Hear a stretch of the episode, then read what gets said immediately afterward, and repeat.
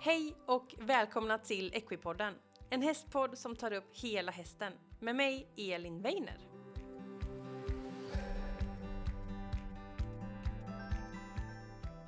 Hej alla fantastiska Equipodden-lyssnare och välkomna till veckans avsnitt. Och eh, det är dressyr på temat idag och veckans gäst det är Per Valer. Och eh, Per han har ju varit med innan Equipodden. Han är dressyrtränare och dressyrryttare. Och han var med på avsnitt 76 och 77. Och avsnitt 76, det är det mest lyssnade avsnittet av Equipodden någonsin. Så antagligen har du lyssnat på det, men har du inte gjort det, kolla in de två avsnitten för de är så bra. Och eh, det Per pratar om, det är just den här glädjen hos hästen. Han pratar om den hästvänliga ridningen, han pratar om att han inte ska ha en önskan. Um, pratar relation, att förstå varför gör hästen på ett visst sätt och att man kan nå otroliga framgångar på den här lite annat sätt att tänka. Vi pratar väldigt mycket hästvänligt, vi pratar väldigt mycket, ja, lite svårt att förklara så här, men det här är ett avsnitt man vill lyssna på oavsett vad man rider faktiskt. Eh, vi pratar lite, eller vi fokuserar framförallt på Pers träningsfilosofi och han får berätta om sina olika steg och varför de här stegen ligger som de ligger och hur man ska tänka. Eh, det här är ett grymt bra avsnitt så har du aldrig hört talas om Per Waller så är det här en jättefin ingång och som sagt finns det två avsnitt till. Så eh, ja, jag får önska dig ett grymt bra avsnitt för här kommer Per Waller.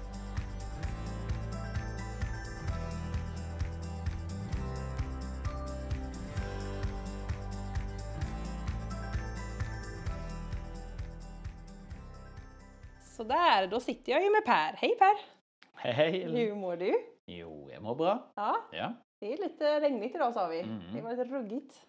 Våren är sen, men på väg. Bättre att sitta här än att bilda staket ute som jag gjorde innan du kom. Ja, det är bra. Det var inte så mysigt. Nej, det var inte mysigt. Nej. Och vi ska prata dressyr och det här ska bli så kul. Mm. Och tack för att jag får komma hem till dig igen. Vi är ju långt söderut. Vi sa mellan Kristianstad och Karlskrona. Ja. Asarum. Mm. Det sa jag rätt va? Ja. Eh, och det här ska bli kul för du har varit med i podden innan. Och det var avsnitt 76 och 77 av Veckopodden. Vi skulle göra ett men vi pratade så länge så det blev två. Brukar bli som Ja. så nu ska vi försöka hålla oss till ett men det kanske blir två. Vi får se. Ja. Men Per, du är ju dressyrtränare och dressyrryttare och förra gången så pratade vi jättemycket om din träningsfilosofi. Vi pratade om tävling och det här att det finns en liten annan väg att gå. Vi pratade om hästhållning och hästvälfärd. Mm. Och eh, vi ska se vart vi landar i det här avsnittet. Men Mhm. om vi gör en liten snabb recap. Vem är du? Oj. Ja, det beror på vem du pratar med förstås. Det är, ehm, för mitt barnbarn så är jag Beppa och eh, Ja. väldigt, väldigt snäll och för många av mina kollegor så är retsam och eh, någon slags eh, tornbusk i sidan eh, som påpekar allt som är fel. Ja, Eh, och sanningen är säkert någonstans emellan där. det brukar vara så. Ja. Precis. Men eh, född i Norge. Ja. En norsk. Född i. Norge men bodde i eh, Australien, Kalifornien, New York och nu, ja, och sen ehm, på både i, Bergen på västkusten i Norge och i Stokke på östkusten. Mm. Och så nu i Asarum. Mm. Och det blir nog inte så mycket mer flytt tror Nej. jag. Nej. Ni är hemma här. Ja, På vi, er fina vi, gård. vi är nöjda här. Ja. Men eh, hur länge hade ni bott här? Jag tror det är 17 år nu, Ja. 17-18 något sånt. Precis. Mm. Det går fort. Det gör det. Ja. Ja. Men det är en väldigt vacker gård. Eh, Ja. Jag, jag har ju varit här en gång innan och jag tycker det är de här stenstallarna där och snickarglädjen och det är väldigt vackert här. Ja, Ni trivs. det håller jag med. Mm. Ja, det gör vi. ja, och vi ska ju då prata dressyr. Och om jag säger dressyr till dig, eller dressyrridning eller dressyrträning, vad tänker du på då? Eh, för mig eller generellt? Mm, Vad dig. är det för mig? Mm. Eh, kommunikation Mm. med, med hästen. Försöka och, och eh, på ett slags non-intrusive, det var ju ett engelskt ord jag vet Mm. inte vad svenska ord Mm. eh, med så lite negativ effekt. Ehm, försöka att hjälpa hästen till ehm, att tackla det och bära ryttare på ryggen i första hand när det gäller eh, uppsutten dressyr. Mm. Eh, vi rubbar ju hästens naturliga balans eh, när vi placerar vår vikt eh, på ett ställe på kroppen som hvor hästen redan har mer vikt. Den har ju redan större del av sin kroppsvikt över Mm. frambenen. Mm. Och sen sätter vi oss på med, med mer eller mindre vikt nära den bogen. Ja. Och så ska man pröva att- lära hästen ett, ett sätt att eh, hantera den vikten Ja. så den inte går sönder, så den inte tar stryk från det. Det. Så eh, Ja. det, jag vet inte hur mycket mer jag ska Ja. utdypa det. Men Ja. eh, lite, vi pratade ju lite innan började där. Och min, mitt hopp är ju att kunna göra detta här med så lite negativ konsekvens för hästen som möjligt. Ja. Och det är ju också eh, från ren eh, ja, en ekonomisk tänk att ju mindre problem jag skapar Mm. eh, på vägen till mitt mål som är en färdigtränad Grand Prix-häst. Det är det eh, jag hoppas på när jag börjar att träna en häst. Ju mindre problem, ju mindre behöver jag att, eh, fixa på sluten. Mm. Det blir lite som en, eh, en eh, modell som får ett R på kinnet. Det, Mm. det är liksom, du prövar att undvika det till enhver pris för det kommer till att Mm. och sabba för din karriär senare om du ska ha makeup-reklam eller någonting sånt. Just det. Mm. Och det ramar ju in lite din filosofi som vi ska komma in på. Men när jag gjorde research inför förra gången jag träffade dig så såg jag en intervju med dig och då sa du att jag vill att min häst ska vara som en agility-hund. Mm. Och det är verkligen någonting som har stannat kvar hos mig Mm. som jag bär med mig. Kan du inte berätta lite vad du menade med det? Alltså när man ser agility-hundar, man kan ju se på det dagen lång när det kommer upp på Facebook och sånt. För det är bara att se reaktionen på hunden när de är färdiga och Mm. löpa bort till husse eller matte och hoppa upp och de är, de är så jädra glada och de är glada inte för det att de har kört järnet där men de är glada för det att, och det är övertyget över, de är glada för det att husse och matte är så glada. Ja. Så, så de, eh, eh, de gör så mycket de kan för att göra husse och matte glad. Ja. Och hvis man kan få det till med, med träning, hvis man kan eh, växla det till att hästen söker belöning genom att försöka göra rätt och göra det med så procentuell eh, stor chans att den gör rätt. Alltså du må, måste börja med något som är så, så lätt att den nästan inte kan göra fel Mm. och sen berömma den. Mm. Eh, och det är viktigt att berömmet är ärlig. Mm. Det går inte an att, Jag brukar säga att eh, den, den sämsta till att bedöma sina barn det är föräldrarna. Och det är för att man vill så gärna att de ska vara bra. Så Ja. det kan vara lätt för att man berömmer dem fast de inte var så väldigt duktiga. Mm. Och det hjälper ju inte i längden. Nej. Eh, så den bästa till att bedöma det är ju en lärare kanske. Mm.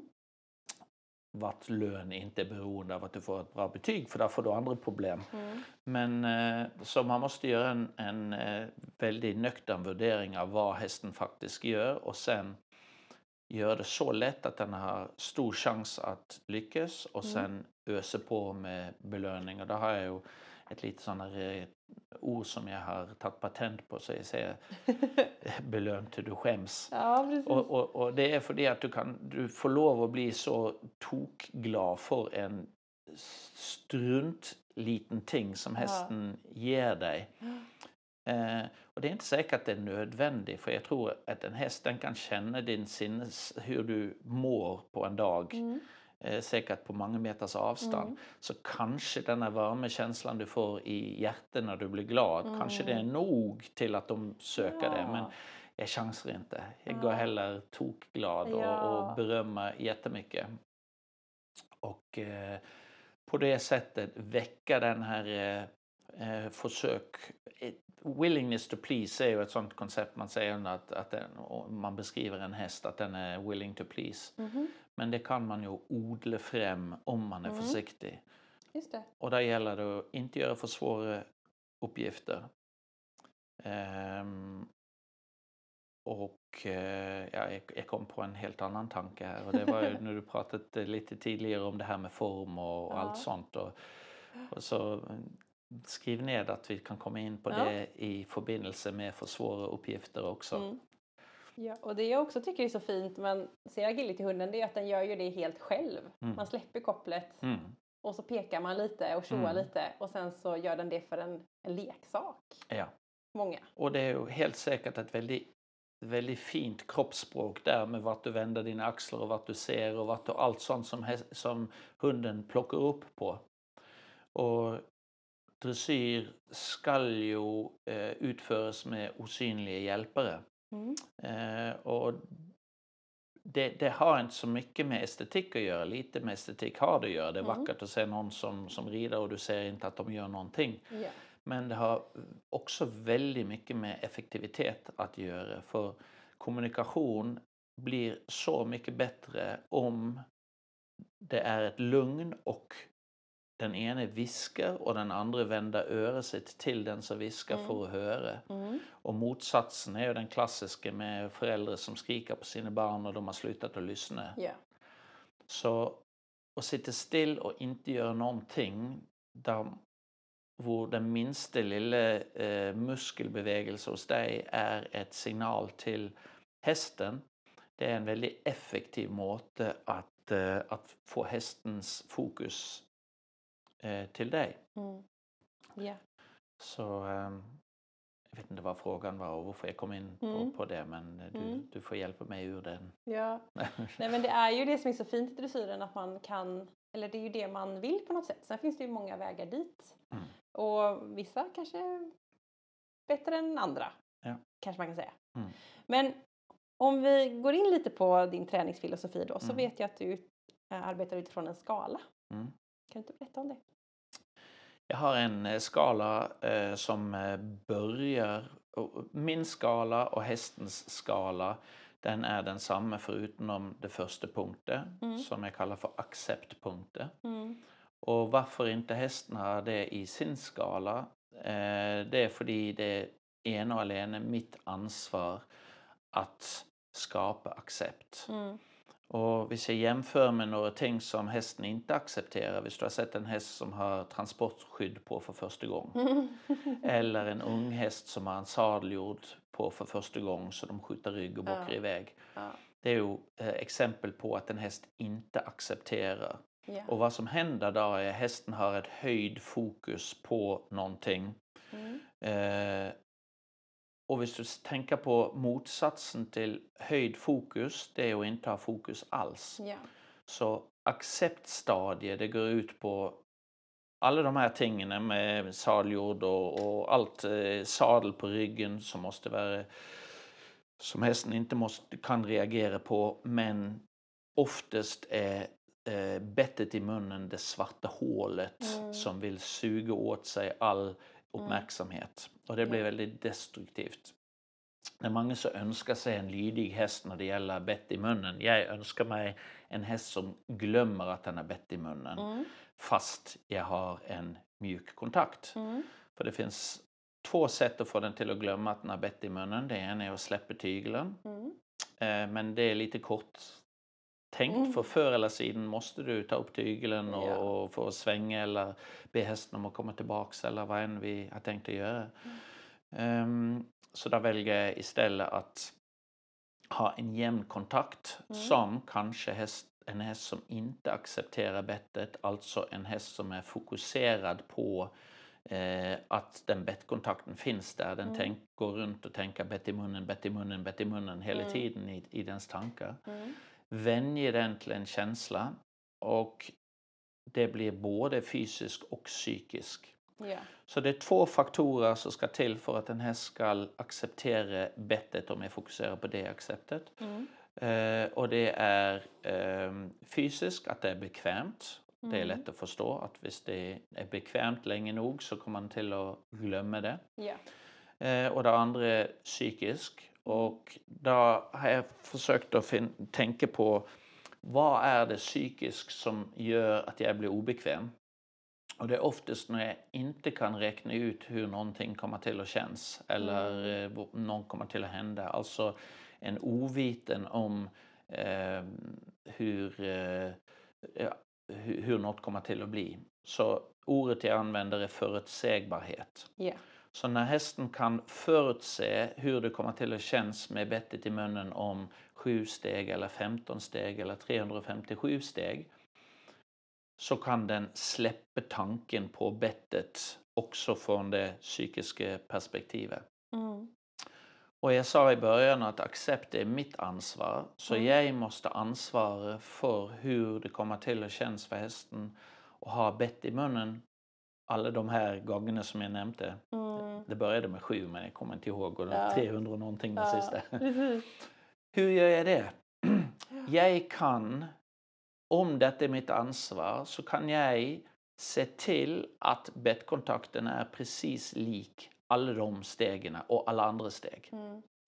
Där måste jag ge från mig möjligheten att påverka hästen i ett slags rätt och fel perspektiv. Du har Mm. huvud där, det är rätt, du har huvud där, det är fel. Mm. Jag måste strunta i eh, hur det ser ut. Mm. Jag måste kunna när häst höjer sitt hals för att den ofta är skeptisk eller kanske den tittar på något, någon kommer in i ridhuset och den tar upp sitt huvud. Mm. Om jag kan höja min hand precis lika snabbt så den höjer sitt huvud och Mm. enda sättet att göra det är om jag har ett extremt fokus på vad hästen gör Ja, och inget fokus på vad jag önskar att den ska göra. precis.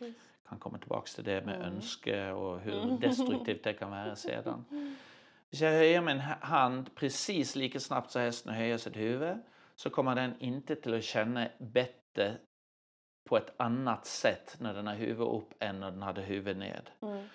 Eh, om den ramlar med sin eh, kroppsvikt eh, lite åt höger eller vänstra så vill den alltid ta sitt huvud lite åt motsatt sida. Mm. Ehm, Det är därför ryttare ofta känner att en tygelkontakt är lite mer och en tygelkontakt är lite mindre. Mm. Om jag låter bli och har mer kontakt på den som hästen vill ge mig mer på och jag istället sök, uppsöker kontakt på den som den Mm. försöker att ge mig mindre på så vill jag kunna ge den samma känsla i munnen även om halsen är böjd. Mm. Eh, och det kommer jag tillbaka till i svängebalans som är det tredje punkten Mm. hur en häst använder sin hals till att balansera när den svänger. Mm. Eh, Men i acceptstadiet så är det bara att rida runt, ofta i skritt, i, eh, eller alltid i skritt i början. Mm. Och försöka att följa hästen lite som om det var en, eh, en datagame vart Mm. du får eh, poäng till att gå till next, next level om du är Mm. jätteduktig till att följa precis vad hästen gör när den gör det i real time. Jag vet Mhm. inte om eh, ljusets hastighet är snabbt nog. Det må vara sån eh, entanglement theory kvantumfysik. Att det sker precis momentant. Ja. Så det var lite om eh, acceptdelen. När Mm. hästen kommer till vart den accepterar bettet. Det har inget med lydnad att göra. Det är en tillvänjning vart de slutar att tänka på bettet fast det finns en kontakt där. Mm. En mjuk kontakt. Hur, Nog- vet du, hur vet du det då? När, när kan du säga att du har en accept hos hästen? Det är lite eh, känslan när en häst inte accepterar bettet så håller den andan. Ja. Och axlarna upp, om det var ett människa, axlarna upp ja. runt öronen. Och när de accepterar det ja. så andas de ut. Ehm, Det måste ta lång tid att bygga upp. Jag tänker med den här förutsägbarhet och... det, det beror lite på vad hästen har varit utsatt för förut. en ung häst som aldrig haft bett i munnen, det är inte så svårt. Hvis Mm. du har ett bekvämt bett och du Mm. följer den mjukt och Mm. det tar rätt så li, lite tid. Mm. När det först har gått snett och hästen har upptäckt att bettet kan vara en konfliktområde Mm. eh, så, så skapar alla situationer var hästen förväntar sig en konflikt, skapar Mm. spänning och den här håller andan. Och jag brukar jämföra med, med musik i film. Mm. Hvis du ser på en lite läskig film så börjar alltid lite läskig musik innan. Och så håller vi Mm. andan och Mhm, Nu kommer axel, det. axeln upp. Och om vi skulle byta ut varje scen i den filmen med en eh, puss och kram-scen Ja. efter att den musiken var sådär så Ja. skulle vi vänja oss av med att den musiken fick våra axlar upp. Så vi tar för exempel en, en klassisk eh, situation där en häst går från galopp till trav och sen rusar den. Mm. Och den är van med att i det den slår om till trav och blir stark så kommer ryttaren till att hålla emot. Yeah. Eh, Så den vet, när du säger att trav med din hjälpare så hör den musiken och den förväntar sig en, en konfliktsituation. Mhm. Konflikten är att den är på full fart framöver och bettet säger till den nej, stopp. Mm. Så ändrar du det, du går från galopp till trav och när hästen rusar så ger du handen, står lite i lättsitt så klappar den. Så gör du det nästa gång, den rusar fortfarande, gör det nästa gång, den rusar fortfarande, så gör du det nästa gång, så rusar den lite mindre. Mm. Och sen i löpet av tio gånger så kanske ber du om trav och den travar lugnt. Mm.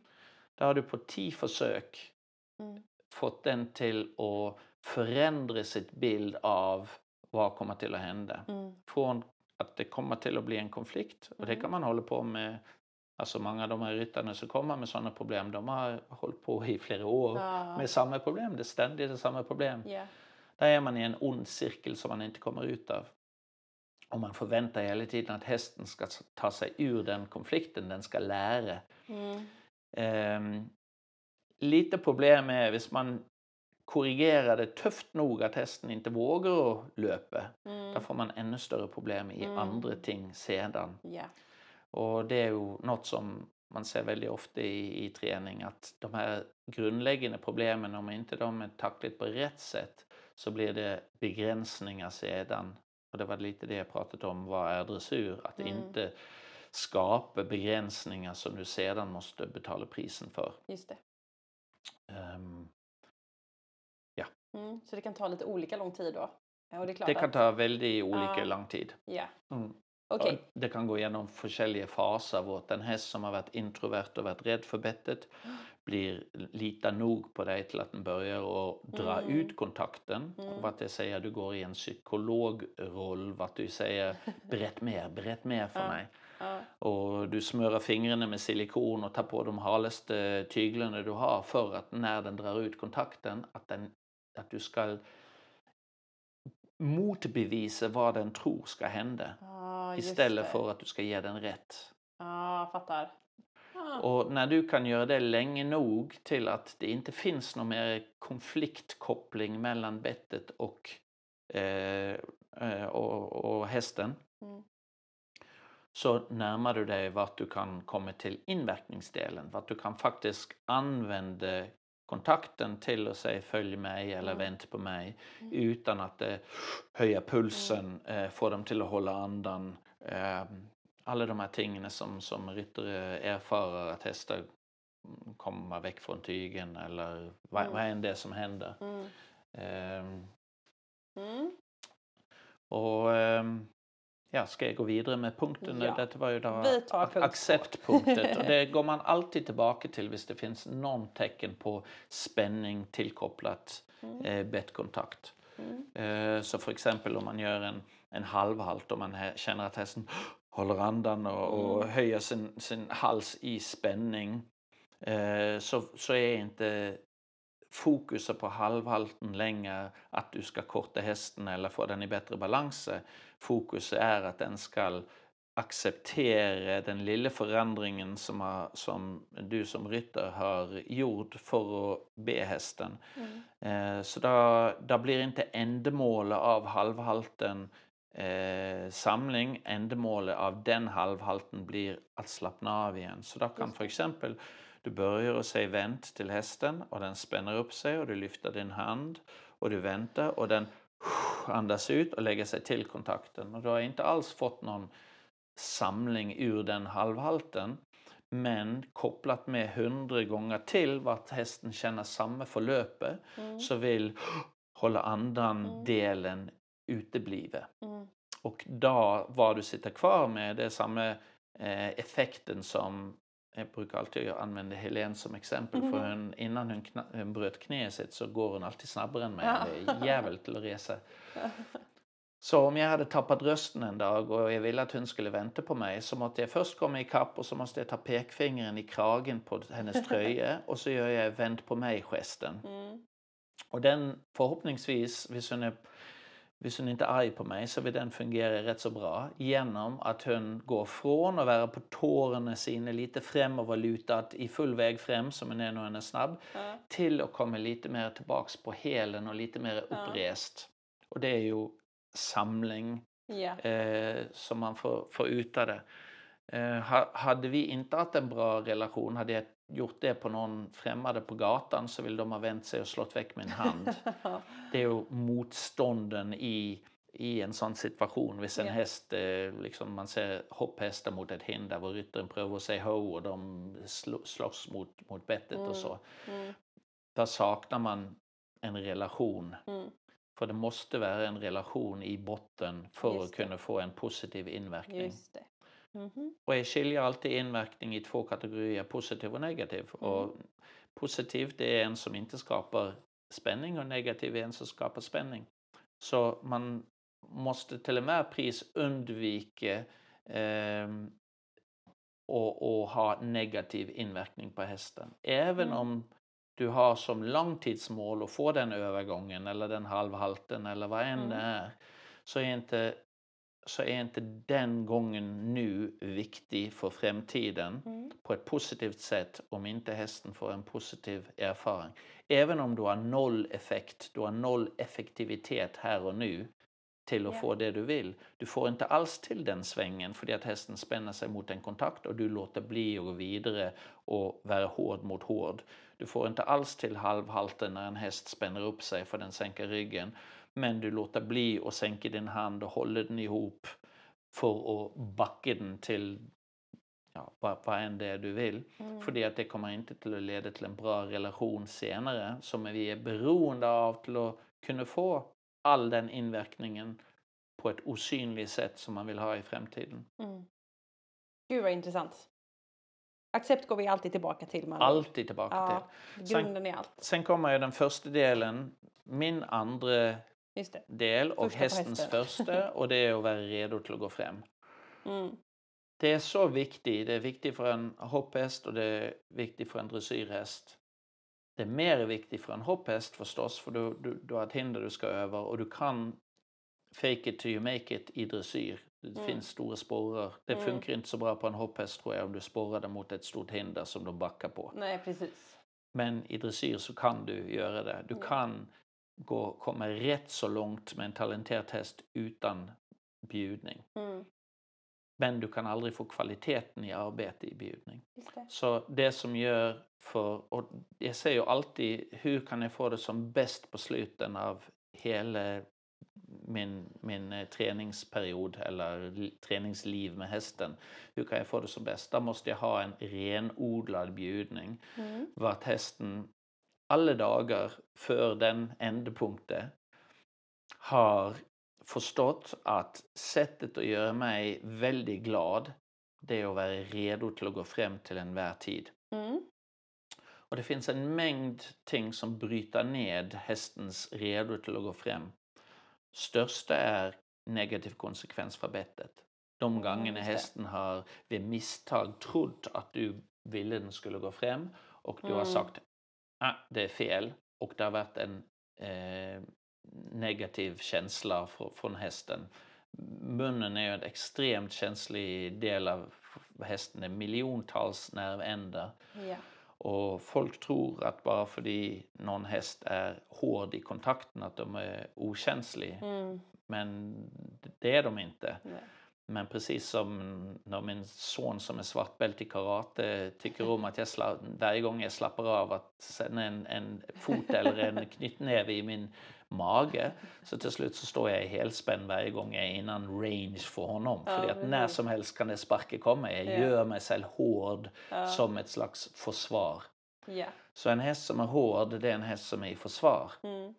Sen är ju frågan, vad är bäst taktik? Är bäst taktik eh, större vapen och krig eller är Mm. bäst taktik eh, Gandhi som sätter sig ned i lotusställning Precis. och ser på de brittiska styrkorna som till slut ger upp? Mm. Eh, och där hoppas ju jag att, att Gandhi alltid vinner. Ehm, Så bjudning, att lära en häst att vara redo att gå fram, aldrig eh, tillägna en negativ konsekvens där den är ambitiös och försöker en gång för mycket. Eh, det är det viktigaste för hästen att lära sig. Efter bjudning eh, så går mitt fokus till, har jag accept, har jag bjudning så går det till svängebalans. Mm. Hur en häst svänger.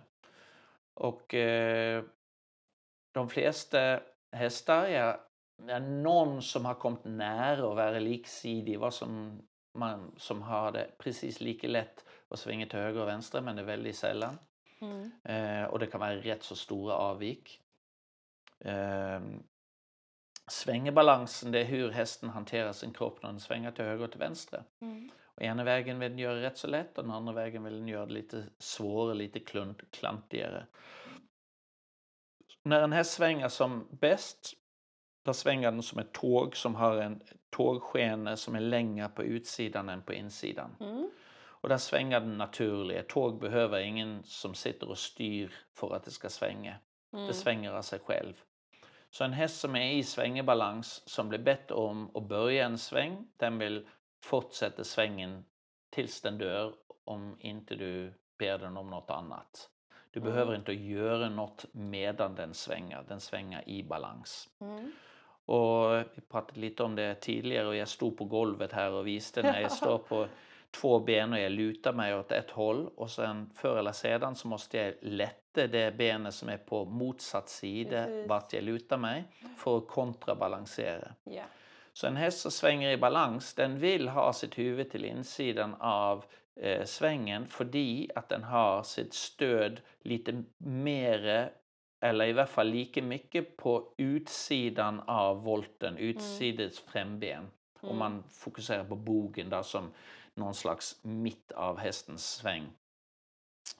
Där vill den istället för att luta sig inåt och väktlägga inre främben så vill den stanna kvar till utsidan och länge sin utsida för att Mm. räcka runt svängen. För den har bara eh, få alternativ hur den kan svänga. Den Mm. kan svänga som på rails eller den kan svänga genom att ramla in eh, eller halka ut med bakbenen. Det är Mm. ungefär samma, samma ting, det sätter den på tvärs av svängen. Eh, så den ena vägen förmodligen lite lättare, den andra lite svårare. Eh, det här samma fokus som jag pratat om tidigare. Se på, ha fokus på vad hästen gör, inte vad du önskar dig att den ska göra. Mm. Gör att när en häst, du ber en häst om att svänga och dens första reaktion är att luta sig inåt och väktlägga inre främben Mm. och ta sitt huvud lite till utsidan.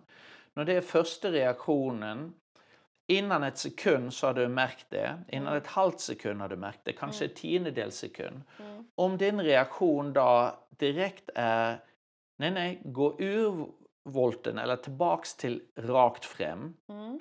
Och det är ju ur volten är rakt fram i Precis. matematik, perpendicular, eh, i alla fall en rak linje ur från volten Ja. så har att gå rakt effekten av att ingen häst som är skapt till den dag idag har kunnat gå och luta sig åt sidan medan den går rakt fram. Nej. En häst som lutar sig inåt är beroende av att fortsätta att svänga för att inte att ramla. Ja. Så om vi styr hästen ur volten när den lutar sig inåt, där vill den vara tvungen att komma tillbaks till den utvändiga främbenen med Mm. vikten. Mm. Eh, Om man repeterar det när den då går rakt igen så må du be om ny sväng. Om den är lika snabb att luta sig in och du är lika snabb att styra den ut igen så vill den till slut bli tveksam och ställa Mm. frågan till dig. Vill du inte att jag ska luta mig in? Man kan säga den säger vill du inte att jag ska, ram, eh, att jag ska eh, svänga men, men vill du inte att jag ska luta mig in? Där vill den bli lite mer tveksam i sin omplacering av vikten inåt Mm. och därvid stanna lite mer ut. Eh, men jag är lite get, get ahead of myself här för vi måste ha en hjälper, ett sätt att få hästen till att avsluta svängen Mm. och gå rakt. Och du pratade lite mer om användning av innerskänkeln och Mm. varför jag inte använder innerskänkeln i det läget. Vart hästen ramlar in. Varför använder jag inte mer innerskänkel för att knuffa hästen ut igen? Mm. Där går vi ju tillbaks till att i denna regeln, vi har bara kommit till punkt nummer tre nu, svängebalans, Ja. så är alltid steget innan viktigare. Mm. Så bjudning är viktigare än svängebalans. Svängebalans, eh, eh, eh, accept är viktigare än bjudning. Ja. Så om du ser nedåt. Om jag använder min innerskänkel till att få en häst som ramlar inåt att gå utåt Mm. så kan jag inte vara väldigt förvånad sedan när jag lägger en milligram skänkel på att hästen inte reagerar fram. För jag Mm. ger plötsligt hästen två totalt skilda eh, uppgifter från samma skänkel. Mm. Och så kan du se att ja, men i ena läget så brukar jag bara ena skänkel och andra läget använder jag båda. Mm. Om jag rider en, en öppne så kan jag lägga till en innerskänkel och få en mellantrav i öppnan. Mm. Den betyder fortfarande fram. Ja. Om jag har en öppne och hästen lutar sig inåt och vill ha sitt huvud utåt Mm. Så använder jag inte min innerskänkel till att knuffa den ut till yttertygeln. Jag tar min yttertygel och så styr jag den ut tills det punkten vart den tar ett kliv utåt. Mm. Och ofta vad som vill hända då är när du börjar att styra den utåt så vill den gå ännu mer inåt. Det är ofta så att en häst som är lätt på en kontakt den är inte helt, eh, den kan vara lite blyg på en kontakt. Mm. Och dens första reaktion kan vara att vika sig ännu mer från den kontakten. Ja. Där har jag en liten Peers Stalker-klausul Ja. som innebär att jag säger You're gonna love me when you get to know me. Det är det alla stalkers säger. Ja. Och då kan jag förfölja den lite försiktigt med min armbåg som förflyttar sig bakåt och hästen viker sig ut tills Ja. jag kommer till vippepunkter. Ja. Och det är punkter var hästen går från och förflyttar sig vidare inåt i den öppnan som jag beskrev Ja. till att ta ett kliv utåt. Och om jag är direkt när det punkten kommer säger tyst och inte ber om någonting Ja. där vill jag ha fått åtgärdat problemet med att den lutar sig in. Den har kommit tillbaks till sin balans igen och på samma sätt som i volten så kan jag repetera frågan. Ja.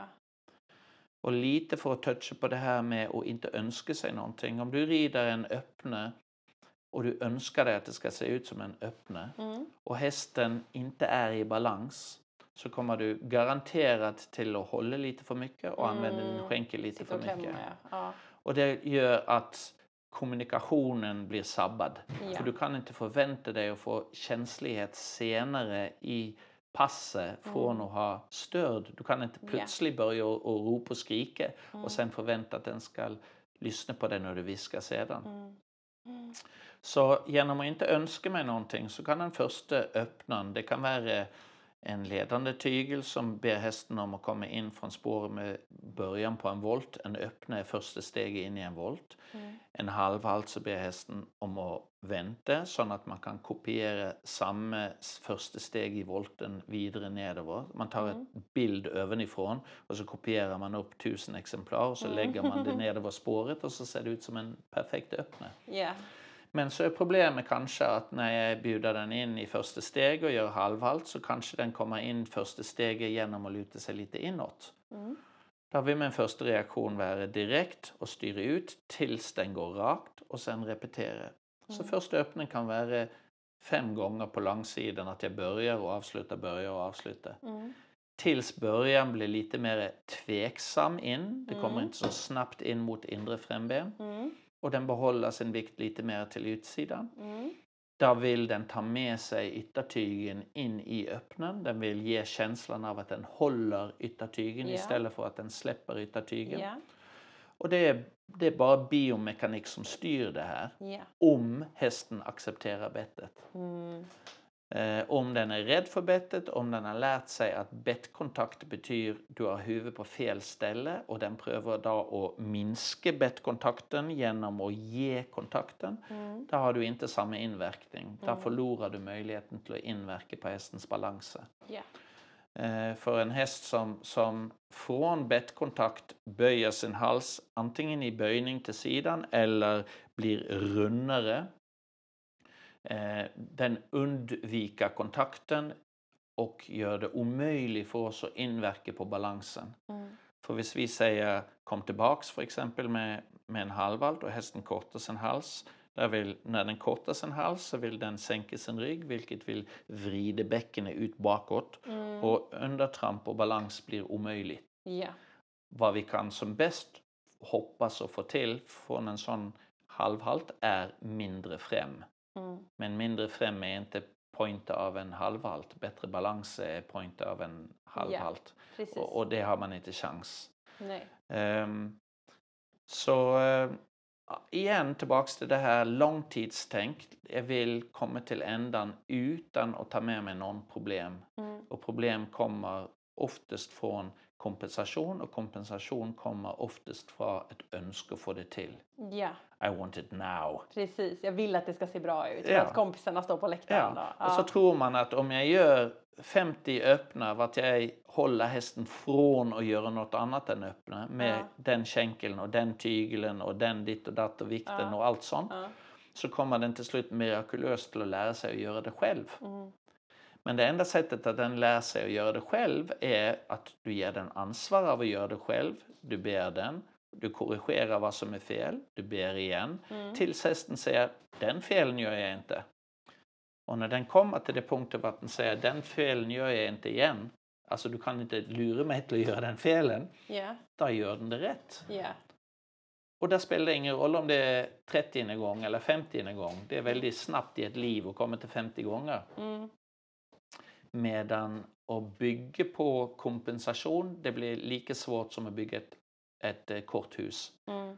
Och alla som har försökt att göra ett korthus, det gör man kanske inte längre nu för tiden. För all kabal och allt är på datorer. Ja, Så, ja, ja. Mina elever byggde korthus häromdagen faktiskt på lektion. ja, för det är väldigt svårt att bygga korthus. Ja, och du jättesvårt. må vara så otroligt noggrann med det första steget. Mm.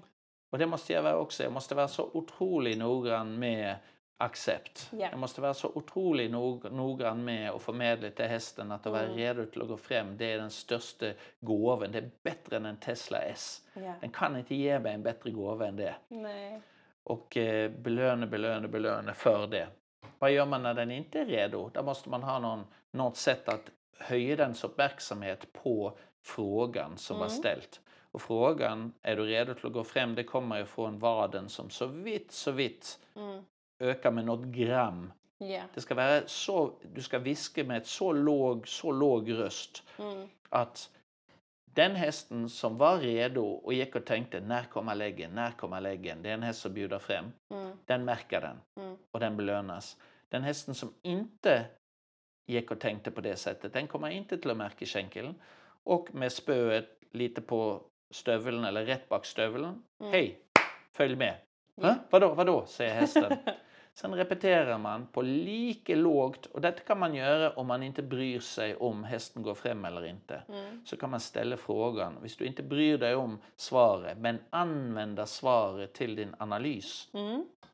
Så kan man sitta och inte önska sig att hästen ska gå fram och testa med en lätt skänkel och om den reagerar belöna och om den inte reagerar ergo är den inte uppmärksam, korrigera och korrektionen får aldrig skrämma men den har som mål att höja uppmärksamheten Ja. för nästa gång.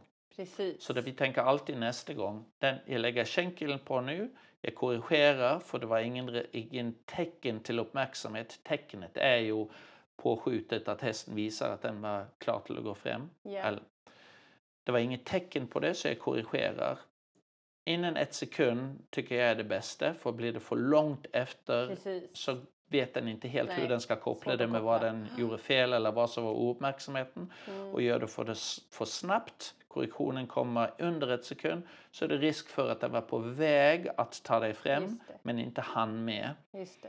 Eh, Mm. Den måste ju bearbeta från nerver till hjärnan och Mm. tillbaks till stora muskler som Mm. ska skjuta ifrån. Så det tar någon millisekunder. Mm. Och hvis man korrigerar när hästen var redo till att göra det, då Mm. blir det destruktivt. Ja.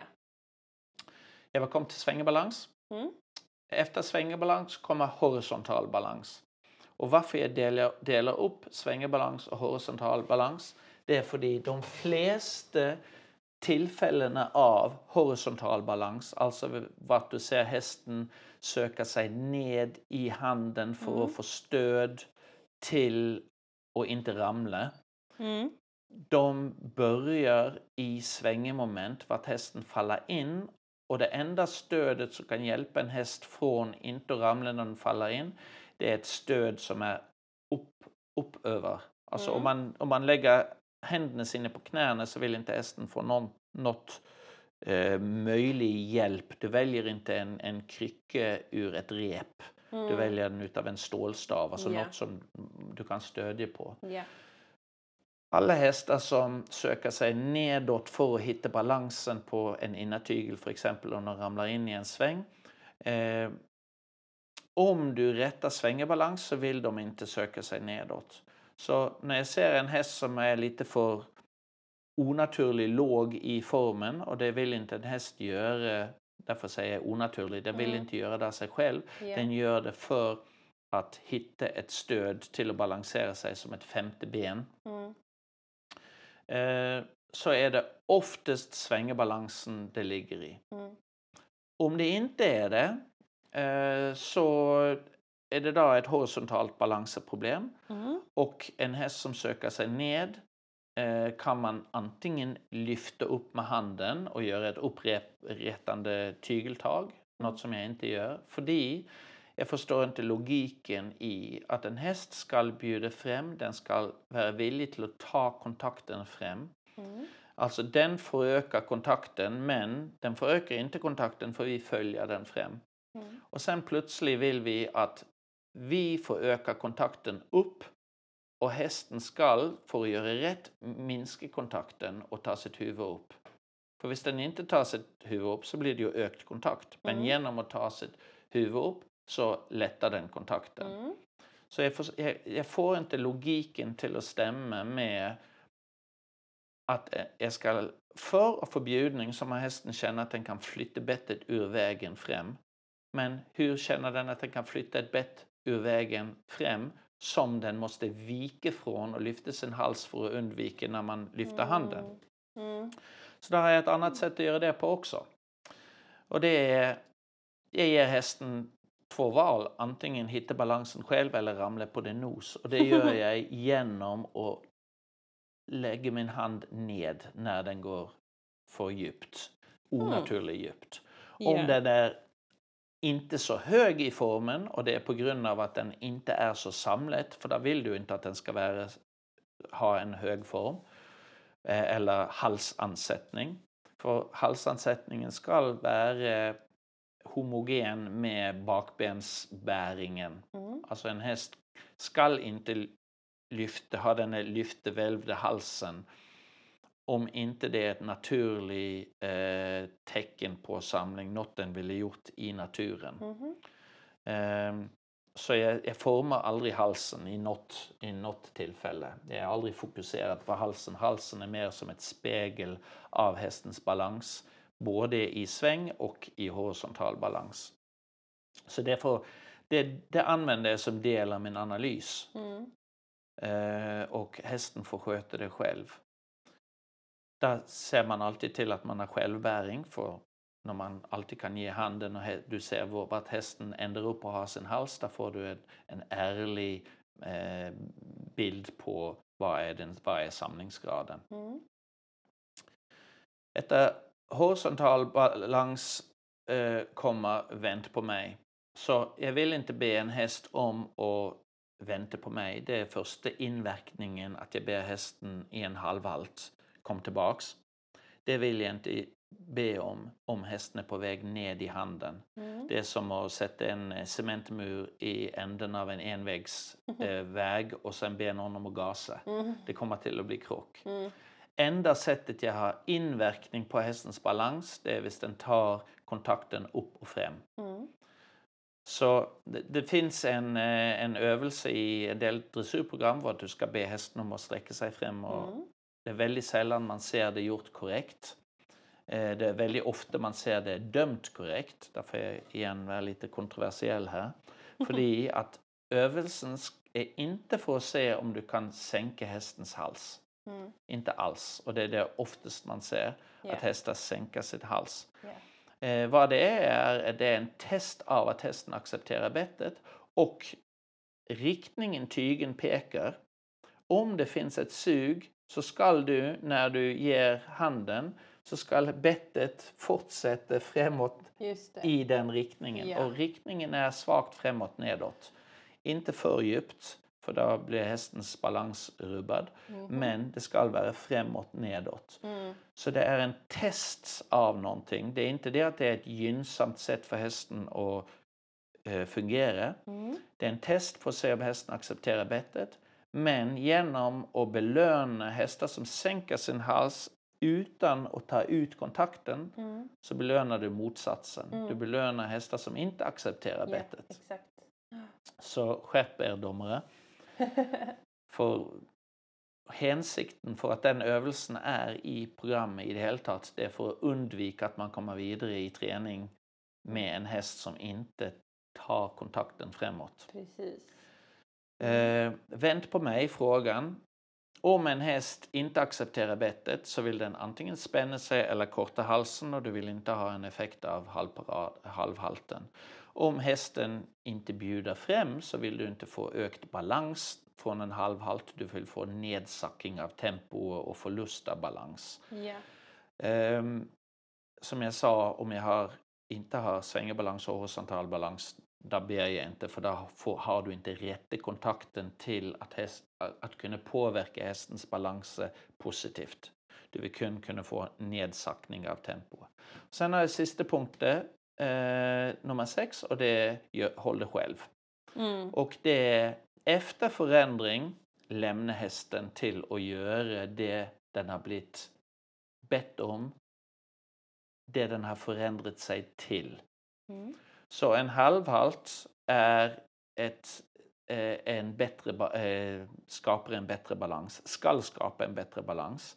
Sen efter halvhalten lämna hästen till att hålla den bättre balansen. En av två ting vill hända, antingen gör den det eller så gör den det inte. Mm. Där får du en analys Mm. direkt om vad hästen gör istället för att önska sig att hästen håller samling och kanske stannar kvar med kontakt som håller den från att ramla ur samling. Mm.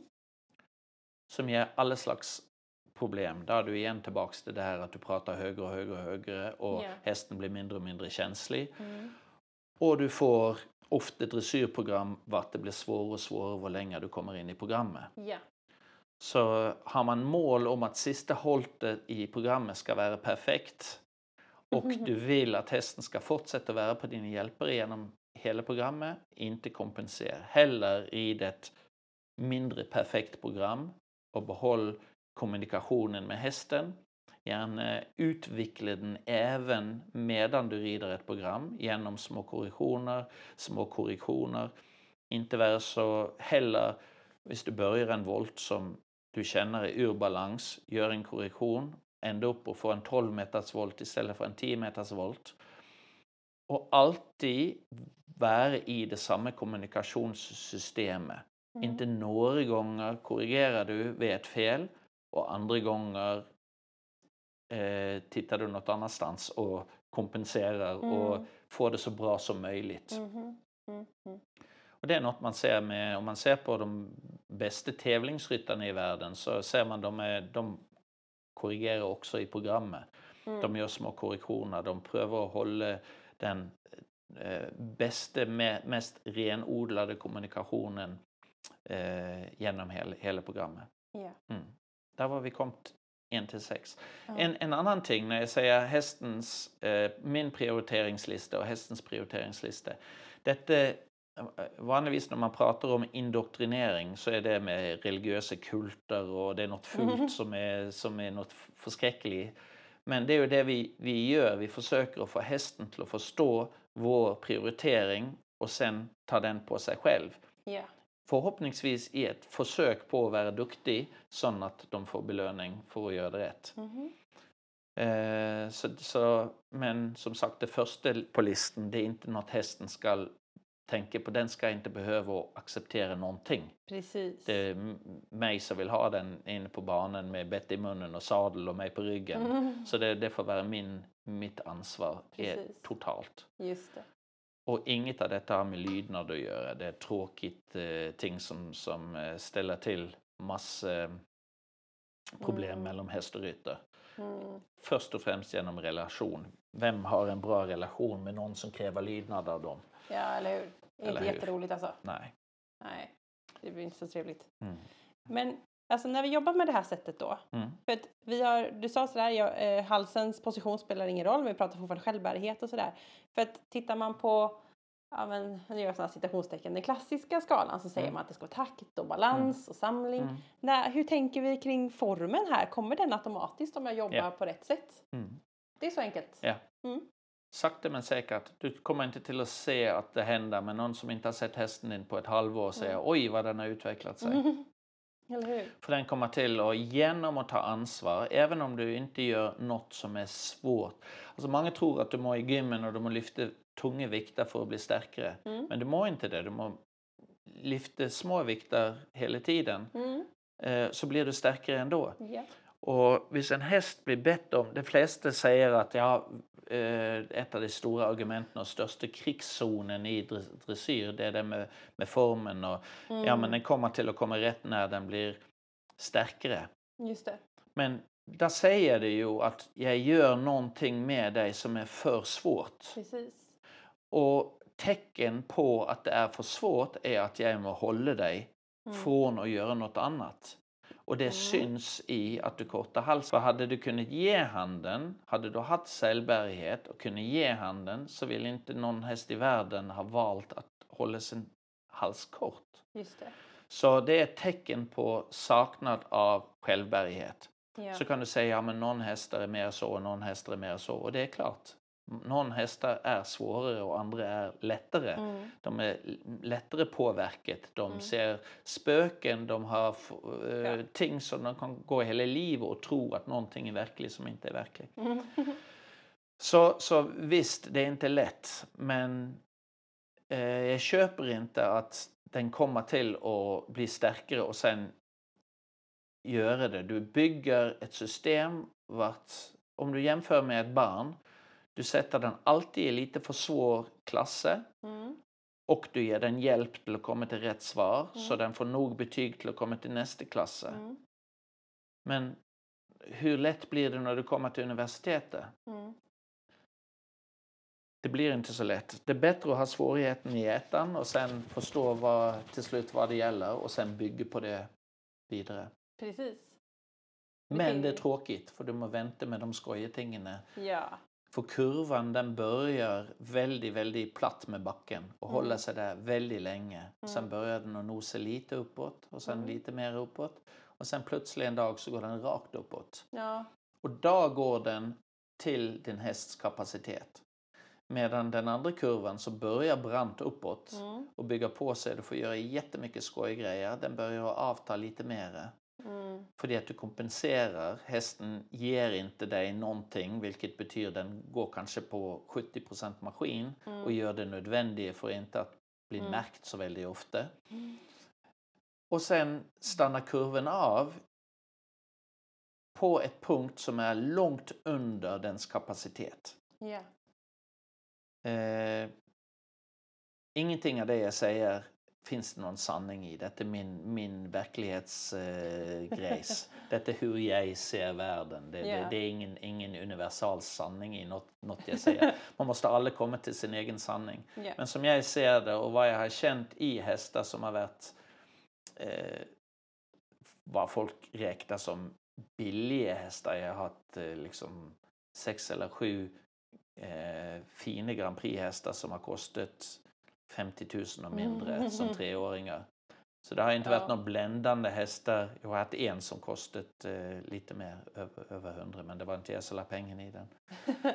Men eh, det har inte varit några bländande hästar från början. Men de har alla kommit rätt så nära minus de felen som jag har gjort. Och det, Mm. när jag ser tillbaks på alla de hästarna och, och, och så de som inte kom till Grand Prix för en skäl eller en annan.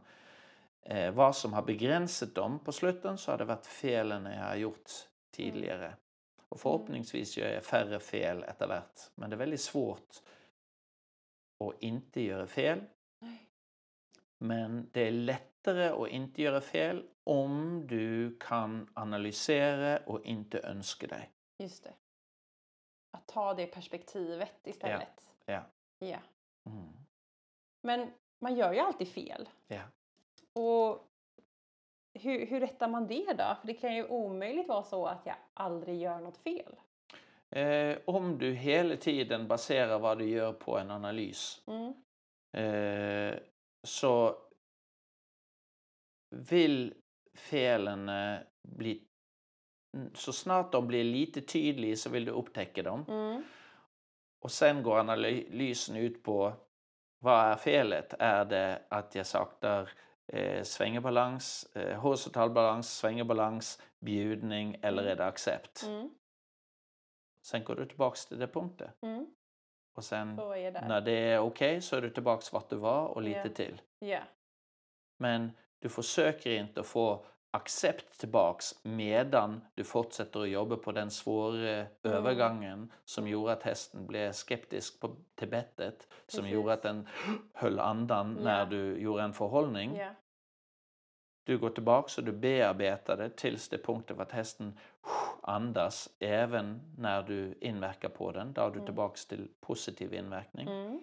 Och sen bygger du det upp igen. Och, Mm. och bygger du upp igen då, det går rätt så snabbt Mm. tillbaks till där du var. Precis. För det är en väldigt viktig punkt att säga där att vi är Mm. människor, man är inte riktigt lika snabb kanske. Mm. Men att man, okej nu blev det så här, varför? Och liksom Mm. gå tillbaka, det är det som är det viktiga. Allt det jag pratar om nu, det är ju ting jag har gjort fel av. Ja. Och sen har jag gjort fel två gånger, Ja. samma felet. Ja. Där blev verkligen sur på mig själv. Liksom. Hur dum går det att vara? Kan jag inte lära de här felen liksom bara en gång? ja. Och jag kommer fortsatt till att göra fel framöver. Jag gör fortsatt fel hela tiden. Mm.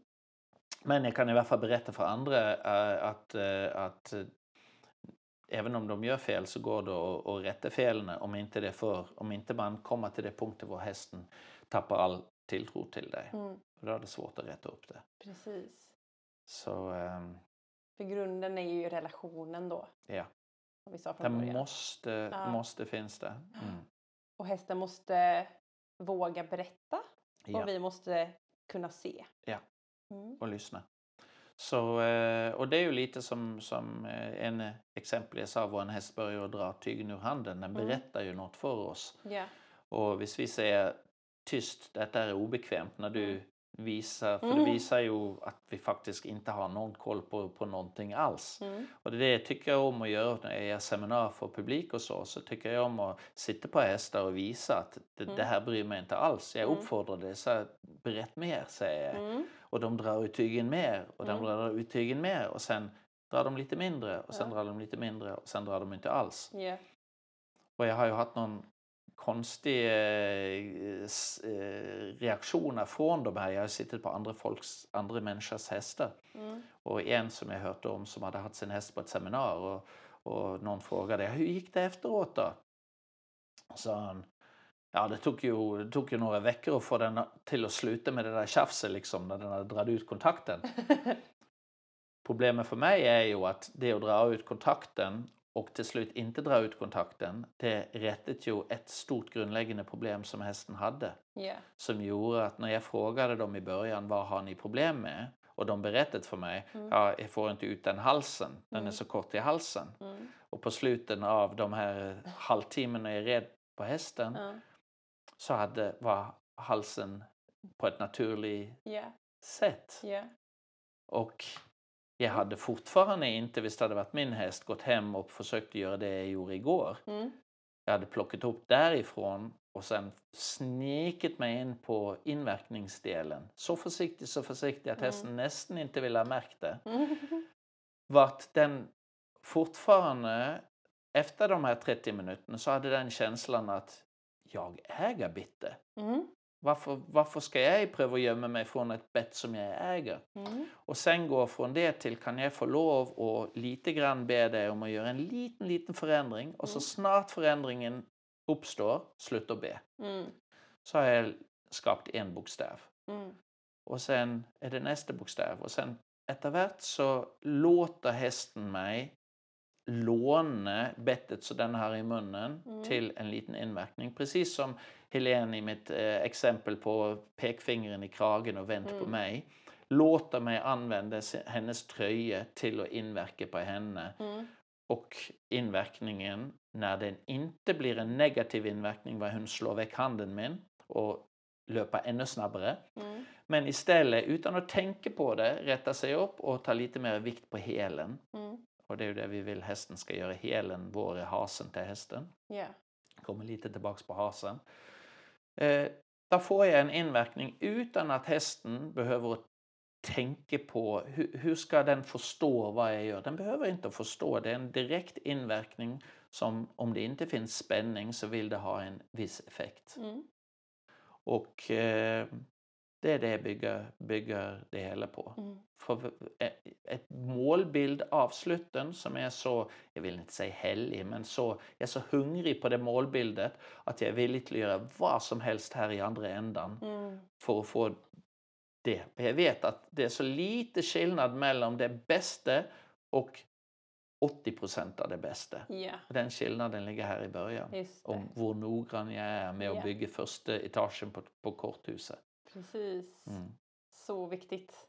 Mm. Ja. Och ett väldigt svårt koncept att sälja. Ja. För det, att det går lite mot dagens samhälle. Det är inte för ingenting att dressyren har ändrat sig över de sista ja, 30-40 åren. Mm. För också hela vår, vår psyke och vad vi vill och det jag sa tidigare, I want it now, Ja, har, har förändrat sig. Eller hur? Mm. Och det är också så för du berättar om att okej, det är svårare i början men blir lättare sen. Mm. Men man är så inpräntad i att ja, men det ska vara lätt att svänga, det ska vara lätt att göra en Mm. volt, men det ska vara svårt att göra en galopppiruett eller piaff. Mm. Och det ska vara tvärtom. Ja. För det är galopppiruett ska vara mycket lättare för en häst att göra än den första 10 meters volten i trav i lätt B. Ja. För det går ut på precis samma tingen fast med mycket, mycket bättre balans Mm. som kommer från bättre styrka. Mm. Men inte styrka som kommer från att jag har gjort för svåra ting länge nog till att den blir stark. Att jag har gjort ting som den kunde göra på egen hand utan Mm. min hjälp. Mm. Och det i sig själv gör den lite starkare och lite Ja. starkare och lite starkare. Precis. Mm. Ja, vad, vad roligt Per. Mm. Nu har vi pratat på som vanligt ganska länge. Ja. Men jag tror vi har fått med det hela här och Ja. Liksom, jag tycker det är så intressant att höra för det blir ju lätt det här vanliga man hör och hästen ska Mm. det och det och det och det och vi ska göra så och så och så och så. Utan Mm. det här är ju ett annat sätt att tänka. Jag gillar det väldigt mycket så då tycker jag det var kul att, Mm. att du vill vara med en gång till i podden och Ja. berätta ännu mer. Ja. Men om man nu tyckte det här var intressant Mm. eh, då kan man komma i kontakt med dig på något sätt, Ja. vet jag. Ja. Hur då? Nej, det är att eh, Messenger eller eh, hitta mitt telefonnummer och ringa eller jag, eh, som ni kanske har märkt så tycker jag om att prata så det jag säger det till elever också att eh, nu jobbar vi på det här nu men det kan fort ändra sig till Mm. något annat så ring, ring mig innan det blir ett stort problem åt andra hållet. Precis. Så eh, där gick påskekycklingen. så man kan kontakta dig på Facebook vet jag. Ja, Eller ringa. Ja. Eller knacka på nästan. ja det går också. Allt är bra. Mm. Ja men vad härligt Per. Då får jag säga stort tack för att jag fick komma tillbaka och du ville vara med i podden. Ska jag, så ta- jag som ska tacka, det är alltid roligt.